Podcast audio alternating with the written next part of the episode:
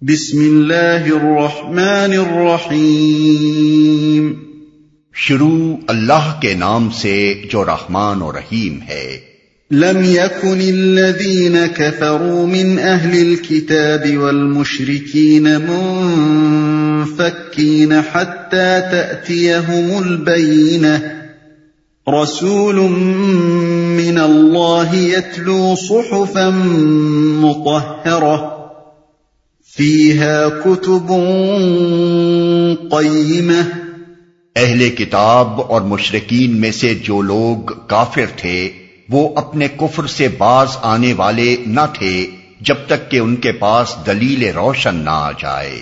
یعنی اللہ کی طرف سے ایک رسول جو پاک صحیفے پڑھ کر سنائے، جن میں بالکل راست اور درست تحریریں لکھی ہوئی ہوں۔ مشرقین کفر میں مشترک ہونے کے باوجود ان دونوں گروہوں کو دو الگ الگ ناموں سے یاد کیا گیا ہے۔ اہل کتاب سے مراد وہ لوگ ہیں جن کے پاس پہلے انبیاء کی لائی ہوئی کتابوں میں سے کوئی کتاب خواہ تحریف شدہ شکل ہی میں صحیح موجود تھی اور وہ اسے مانتے تھے۔ اور مشرقین سے مراد وہ لوگ ہیں جو کسی نبی کے پیرو اور کسی کتاب کے ماننے والے نہ تھے۔ قرآن مجید میں اگرچہ اہل کتاب کے شرک کا ذکر بہت سے مقامات پر کیا گیا ہے۔ مثلا عیسائیوں کے متعلق فرمایا گیا کہ وہ کہتے ہیں، اللہ تین خداؤں میں کا ایک ہے۔ سورہ المائدہ آیت تہتر۔ وہ مسیحی کو خدا کہتے ہیں۔ سورہ المائدہ آیت سترہ۔ وہ مسیح کو خدا کا بیٹا قرار دیتے ہیں۔ سورہ التوبہ آیت تیس۔ اور یہود کے متعلق فرمایا گیا کہ وہ عزیر کو خدا کا بیٹا کہتے ہیں۔ سورہ التوبہ آیت تیس۔ لیکن اس کے باوجود قرآن میں کہیں ان کے لیے مشرق کی اصطلاح استعمال نہیں کی گئی، بلکہ ان کا ذکر اہل کتاب یا الزین اوت الکتاب یعنی جن کو کتاب دی گئی تھی، یا یہود اور نصارہ کے الفاظ سے کیا گیا ہے۔ کیونکہ وہ اصل دین توحید ہی کو مانتے تھے اور پھر شرک کرتے تھے۔ بخلاف اس کے غیر اہل کتاب کے لیے مشرق کا لفظ بطور اصطلاح استعمال کیا گیا ہے کیونکہ وہ اصل دین شرک ہی کو قرار دیتے تھے اور توحید کے ماننے سے ان کو قطعی انکار تھا۔ یہ فرق ان دونوں گروہوں کے درمیان صرف اصطلاحی میں نہیں بلکہ شریعت کے احکام میں بھی ہے۔ اہل کتاب کا ذبیحہ مسلمانوں کے لیے حلال کیا گیا ہے۔ اگر وہ اللہ کا نام لے کر حلال جانور کو صحیح طریقے سے ذبح کریں اور ان کی عورتوں سے نکاح کی اجازت دی گئی ہے۔ اس کے برعکس مشرقین کا نہ ذبیحہ حلال ہے اور نہ ان کی عورتوں سے نکاح حلال۔ کافر تھے۔ یہاں کفر اپنے وسیع معنوں میں استعمال کیا گیا ہے جن میں کافرانہ رویے کی مختلف صورتیں شامل ہیں۔ مثلا کوئی اس معنی میں کافر تھا کہ سرے سے اللہ ہی کو نہ مانتا تھا۔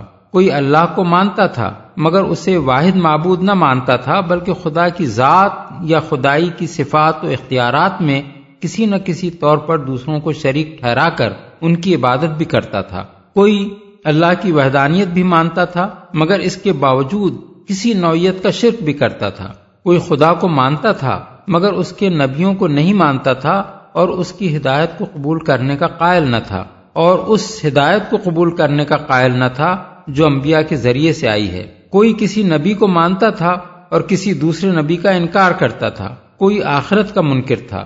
غرض مختلف قسم کے کفر تھے جن میں لوگ مبتلا تھے۔ اور یہ جو فرمایا کہ اہل کتاب اور مشرقین میں سے جو لوگ کافر تھے، اس کا مطلب یہ نہیں ہے کہ ان میں سے کچھ لوگ کفر میں مبتلا نہ تھے، بلکہ مطلب یہ ہے کہ کفر میں مبتلا ہونے والے دو گروہ تھے، ایک اہل کتاب، دوسرے مشرقین یہاں من تبعیض کے لیے نہیں، بلکہ بیان کے لیے ہے۔ جس طرح سورہ حج آیت تیس میں فرمایا گیا فجتنب الرشت من الاوثان اس کا مطلب یہ ہے کہ بتوں کی گندگی سے بچو، نہ یہ کہ بتوں میں جو گندگی ہے اس سے بچو۔ اسی طرح الزین کفر من اہل الکتاب والمشرکین کا مطلب بھی یہ ہے کہ کفر کرنے والے جو اہل کتاب اور مشرقین میں سے ہیں، نہ یہ کہ ان دونوں گروہوں میں سے جو لوگ کفر کرنے والے ہیں۔ دلیل روشن نہ آ جائے۔ یعنی ان کے اس حالت کفر سے نکلنے کی کوئی صورت اس کے سوا نہ تھی کہ ایک دلیل روشن آ کر انہیں کفر کی ہر صورت کا غلط اور خلاف حق ہونا سمجھائے اور راہ راست کو واضح اور مدلل طریقے سے ان کے سامنے پیش کر دے۔ اس کا یہ مطلب نہیں ہے کہ اس دلیل روشن کے آ جانے کے بعد وہ سب کفر سے باز آ جانے والے تھے۔ بلکہ اس کا مطلب یہ ہے کہ اس دلیل کی غیر موجودگی میں تو ان کا اس حالت سے نکلنا ممکن ہی نہ تھا۔ البتہ اس کے آنے کے بعد بھی ان میں سے جو لوگ اپنے کفر پر قائم رہیں، اس کی ذمہ داری پھر انہی پر ہے۔ اس کے بعد وہ اللہ سے یہ شکایت نہیں کر سکتے کہ آپ نے ہماری ہدایت کے لیے کوئی انتظام نہیں کیا۔ یہ وہی بات ہے جو قرآن مجید میں مختلف مقامات پر مختلف طریقوں سے بیان کی گئی ہے۔ مثلا سورہ نحل میں فرمایا وہ اللہ قصد السبیل یعنی سیدھا راستہ بتانا اللہ کے ذمے ہے۔ آیت نو۔ سورہ لیل میں فرمایا، ان علینا للہدا یعنی راستہ بتانا ہمارے ذمے ہے۔ آیت بارہ۔ انا اوحینا الیہ کا کما اوحینا الا نوح و نبین من بعدہ۔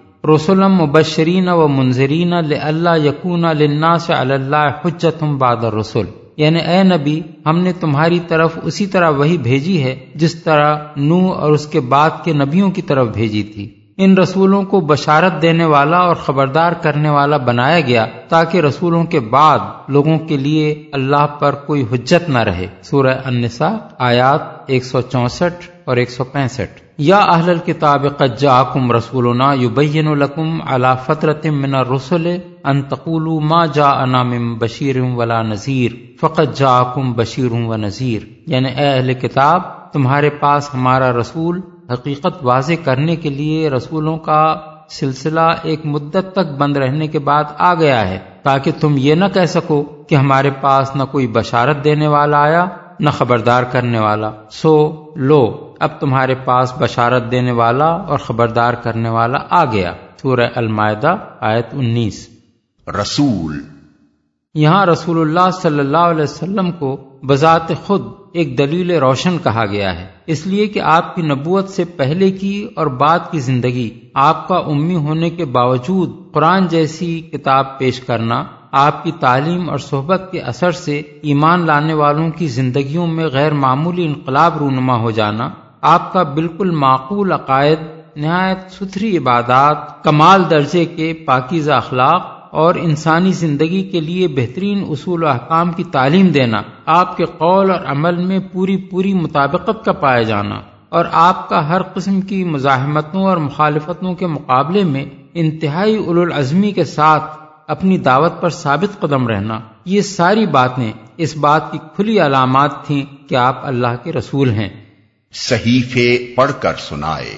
لغت کے اعتبار سے تو صحیفوں کے معنی ہیں لکھے ہوئے اور لیکن قرآن مجید میں اصطلاحاً یہ لفظ انبیاء علیہ السلام پر نازل ہونے والی کتابوں کے لیے استعمال ہوتا ہے۔ اور پاک صحیفوں سے مراد ہیں ایسے صحیفے جن میں کسی قسم کے باطل، کسی طرح کی گمراہی و دلالت اور کسی اخلاقی گندگی کی آمیزش نہ ہو۔ ان الفاظ کی پوری اہمیت اس وقت واضح ہوتی ہے جب انسان قرآن مجید کے مقابلے میں بائبل اور دوسرے مذاہب کی کتابوں کا بھی مطالعہ کرتا ہے اور ان میں صحیح باتوں کے ساتھ ایسی باتیں لکھی ہوئی دیکھتا ہے جو حق و صداقت اور عقل سلیم کے بھی خلاف ہیں اور اخلاقی اعتبار سے بھی بہت گری ہوئی ہیں۔ ان کو پڑھنے کے بعد جب آدمی قرآن کو دیکھتا ہے تو اسے اندازہ ہوتا ہے کہ یہ کتنی پاک اور متحر کتاب ہے۔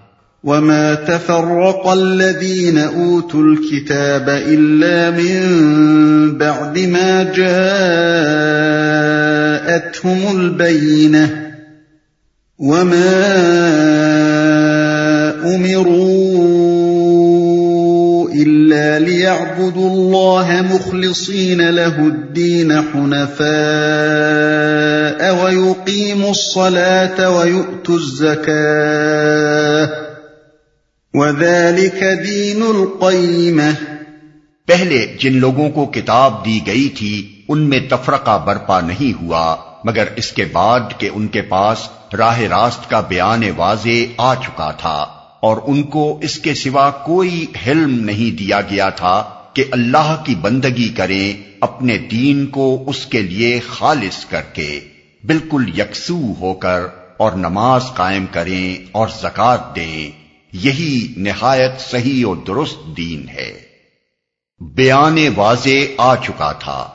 یعنی اس سے پہلے اہل کتاب جو مختلف گمراہیوں میں بھٹک کر بے شمار فرقوں میں بٹ گئے، اس کی وجہ یہ نہ تھی کہ اللہ تعالیٰ نے اپنی طرف سے ان کی رہنمائی کے لیے دلیل روشن بھیجنے میں کوئی کسر اٹھا رکھی تھی، بلکہ یہ روش انہوں نے اللہ کی جانب سے رہنمائی آ جانے کے بعد اختیار کی تھی۔ اس لیے اپنی گمراہی کے وہ خود ذمہ دار تھے کیونکہ ان پر حجت تمام کی جا چکی تھی۔ اسی طرح اب چونکہ ان کے صحیفے پاک نہیں رہے ہیں اور ان کی کتابیں بالکل راست اور درست تعلیمات پر مشتمل نہیں رہی ہیں، اس لیے اللہ تعالیٰ نے ایک دلیل روشن کی حیثیت سے اپنا ایک رسول بھیج کر اور اس کے ذریعے پاک صحیفے بالکل راست اور درست تعلیمات پر مشتمل پیش کر کے ان پر پھر حجت تمام کر دی ہے۔ تاکہ اس کے بعد بھی اگر وہ متفرق رہیں تو اس کی ذمہ داری انہی پر ہو۔ اللہ کے مقابلے میں وہ کوئی حجت پیش نہ کر سکیں۔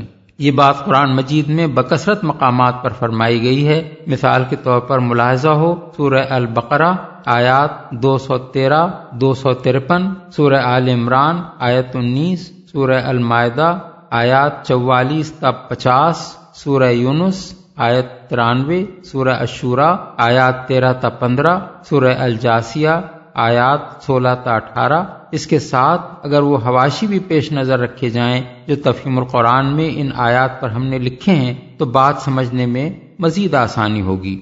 صحیح و درست دین ہے۔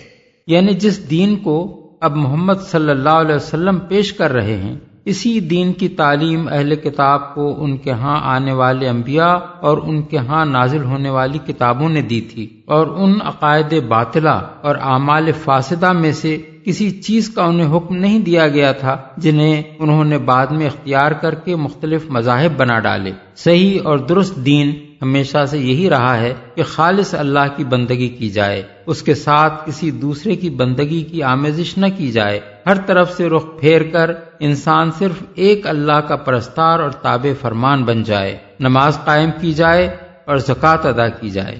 اس آیت میں دین القیمہ کے جو الفاظ آئے ہیں، ان کو بعض مفسرین نے دین الملت القیمہ یعنی راست رو، ملت کا دین کے معنی میں لیا ہے۔ اور بعض اسے اضافت صفت الموصوف قرار دیتے ہیں اور قیمہ کی ہے کو علامہ اور فہامہ کی طرح مبالغہ کی ہے قرار دیتے ہیں۔ ان کے نزدیک اس کے معنی وہی ہیں جو ہم نے ترجمے میں اختیار کیے ہیں۔ ان الذين كفروا من اهل الكتاب والمشركين في نار جهنم خالدين فيها اولئك هم شر البريه اہل کتاب اور مشرقین میں سے جن لوگوں نے کفر کیا ہے وہ یقیناً جہنم کی آگ میں جائیں گے اور ہمیشہ اس میں رہیں گے۔ یہ لوگ بدترین خلائق ہیں۔ کفر کیا ہے۔ یہاں کفر سے مراد محمد صلی اللہ علیہ وسلم کو ماننے سے انکار کرنا ہے۔ مطلب یہ ہے کہ مشرقین اور اہل کتاب میں سے جن لوگوں نے اس رسول کے آ جانے کے بعد اس کو نہیں مانا جس کا وجود خود ایک دلیل روشن ہے اور جو بالکل درست تحریروں پر مشتمل پاک صحیفے ان کو پڑھ کر سنا رہا ہے ان کا انجام وہ ہے جو آگے بیان کیا جا رہا ہے۔ بدترین خلائق ہیں۔ یعنی خدا کی مخلوقات میں ان سے بدتر کوئی مخلوق نہیں ہے حتیٰ کہ جانوروں سے بھی گئے گزرے ہیں کیونکہ جانور عقل اور اختیار نہیں رکھتے۔ اور یہ عقل اور اختیار رکھتے ہوئے حق سے منہ موڑتے ہیں۔ ان الذين امنوا وعملوا الصالحات اولئك هم خير البريه جو لوگ ایمان لے آئے اور جنہوں نے نیک عمل کیے وہ یقیناً بہترین خلائق ہیں۔ یعنی وہ خدا کی مخلوقات میں سب سے حتیٰ کہ ملائکہ سے بھی افضل و اشرف ہیں۔ کیونکہ فرشتے نافرمانی کا اختیار ہی نہیں رکھتے اور یہ اس کا اختیار رکھنے کے باوجود فرما برداری اختیار کرتے ہیں۔ جزاؤهم عند ربهم جنات عدن تجري من تحتها الأنهار خالدين فيها أبداً خالدین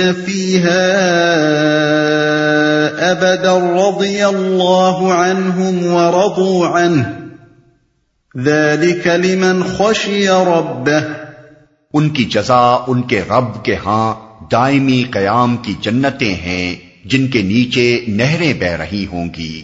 وہ ان میں ہمیشہ ہمیشہ رہیں گے. اللہ ان سے راضی ہوا اور وہ اللہ سے راضی ہوئے. یہ کچھ ہے اس شخص کے لیے جس نے اپنے رب کا خوف کیا ہو۔ بالفاظ دیگر، جو شخص خدا سے بے خوف اور اس کے مقابلے میں جری و بے باک بن کر نہیں رہا، بلکہ دنیا میں قدم قدم پر اس بات سے ڈرتے ہوئے زندگی بسر کرتا رہا کہ کہیں مجھ سے ایسا کوئی کام نہ ہو جائے جو خدا کے ہاں میری پکڑ کا مجب ہو، اس کے لیے خدا کے پاس یہ جزا ہے۔ سید ابو لالا مودودی کی مارکت الارا تصنیف، تفہیم القرآن کی یہ سی ڈی ادارہ ترجمان القرآن کے لیے سماؤ بسر نے تیار کی ہے۔